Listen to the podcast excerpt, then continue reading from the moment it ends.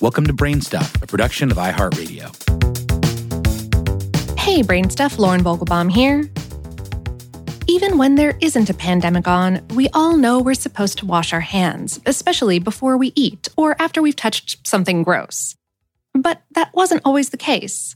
As recently as the 1800s, a doctor was mocked for even suggesting that physicians wash their hands before working with patients. And that, dear listener, is how we begin the strange and sad story of Ignaz Semmelweis, a 19th century doctor sometimes called the father of infection control. Semmelweis was born in Hungary in 1818, and after graduating from medical school, he started a job at Vienna General Hospital in Austria in 1846. There, he became aghast at the mortality rate of new mothers in one of the hospital's wards. In this ward, up to 18% of new mothers were dying from what was then called childbed fever or puerperal fever. Uh, we know today that this is a fever caused by infection of the reproductive or urinary tract in new mothers. Yet, in another of the hospital's wards, where midwives, instead of doctors, delivered all of the babies, only about 2% of mothers died of this then mysterious fever. Semmelweis began reasoning his way to the root of the problem. He considered climate and crowding, but eventually ruled those factors out. In the end, the midwives themselves seemed to be the only real difference between the two wards. Then Semmelweis had an epiphany.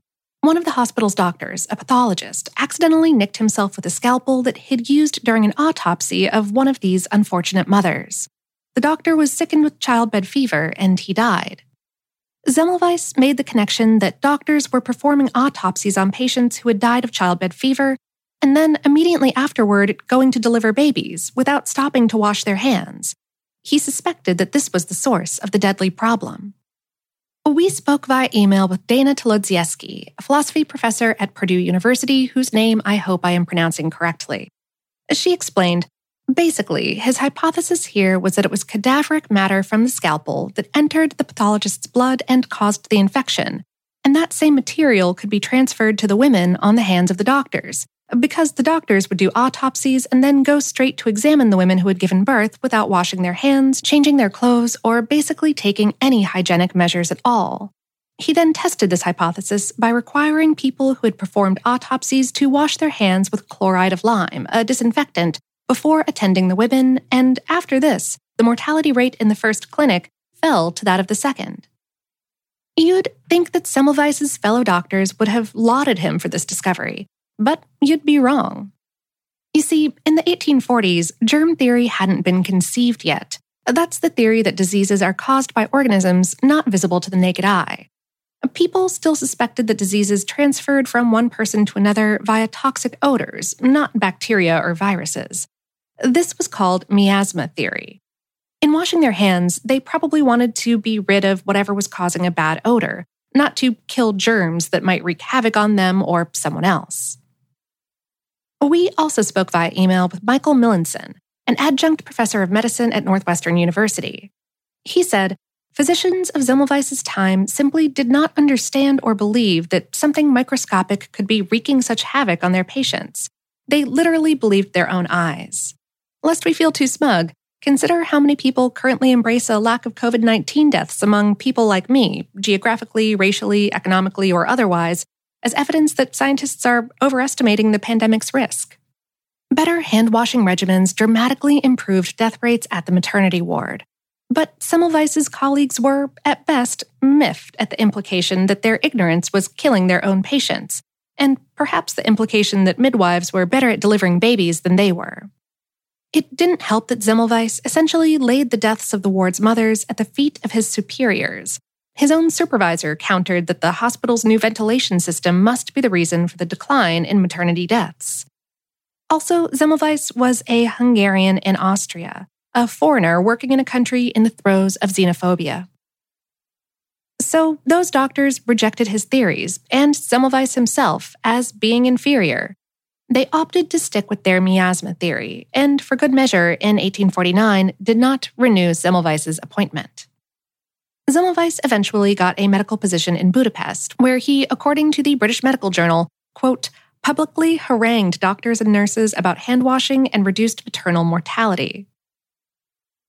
He eventually published a book on the subject some 14 years later, but it was poorly written and poorly received.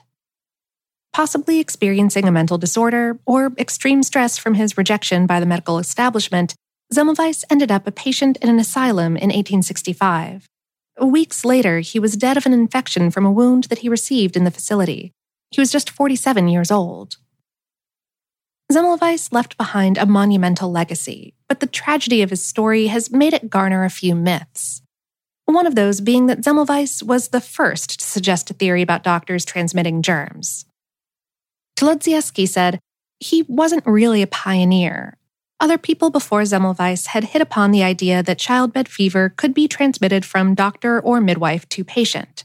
For example, Alexander Gordon of Aberdeen showed in 1795 that childbed fever was almost always transmitted by doctors or midwives, and also that it was connected to a kind of streptococcal skin rash. He also thought that the best treatment was copious bleeding.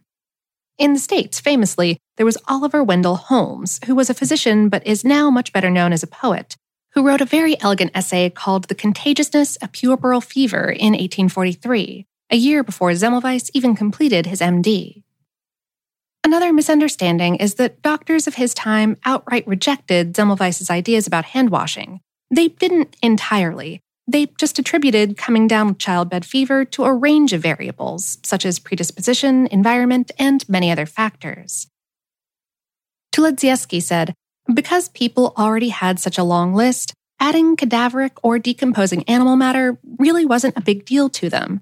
And lots of people, some of them pretty big shots, did add this to their list and started disinfecting their hands, so it's just not true that that part was universally rejected. Later, in the 1860s, Louis Pasteur started working on what would eventually become the theoretical explanation behind Semmelweis's observations. And in the 1880s, thanks to the pioneering work of Joseph Lister and others, people started using antiseptic techniques in surgical and maternity wards, which is when mortality rates from childbed fever really began to fall, along with many other in hospital mortality rates. But even after scientists realized that Semmelweis had been right all along about hand washing, this simple act still remains a challenge throughout society. That's partially because even though we now know that germs are there, we human beings still sometimes trust what we see and discount what we can't. A January 2020 poll found 40% of Americans don't always wash their hands after going to the bathroom. Even doctors and nurses may rationalize that their own behavior has nothing to do with spreading disease. Millenson said, Patients get infections for many reasons. They come into contact with many people and many objects and have compromised immune systems. And by definition, those who forget to wash or don't do it properly don't know that they forgot or were ineffective. Millenson points out that there is still no requirement that hospitals reach a certain threshold on hand hygiene, only that they have a program in place to improve it. He said, Almost as bad, the U.S. Centers for Disease Control doesn't monitor a national hand hygiene rate in hospitals, which often hovers in the 10 to 40% range. On average, U.S. healthcare providers clean their hands less than half the times that they should, according to the most recent CDC study, which was 18 years ago. It's too soon to have numbers on how the COVID 19 pandemic has affected hand hygiene in hospitals, though anecdotal evidence suggests it's put healthcare providers on high alert. During this time, Semmelweis is even seeing a resurgence in pop culture. He was honored with a Google Doodle in March of 2020, and an opera about him, which premiered in 2018, was live streamed in May of 2020. Finally, there's this bright spot. Millenson quipped, I like to tell provider audiences the good news is that we've made significant progress since Semmelweis's time. We no longer put people who insist on doctors washing their hands into an insane asylum.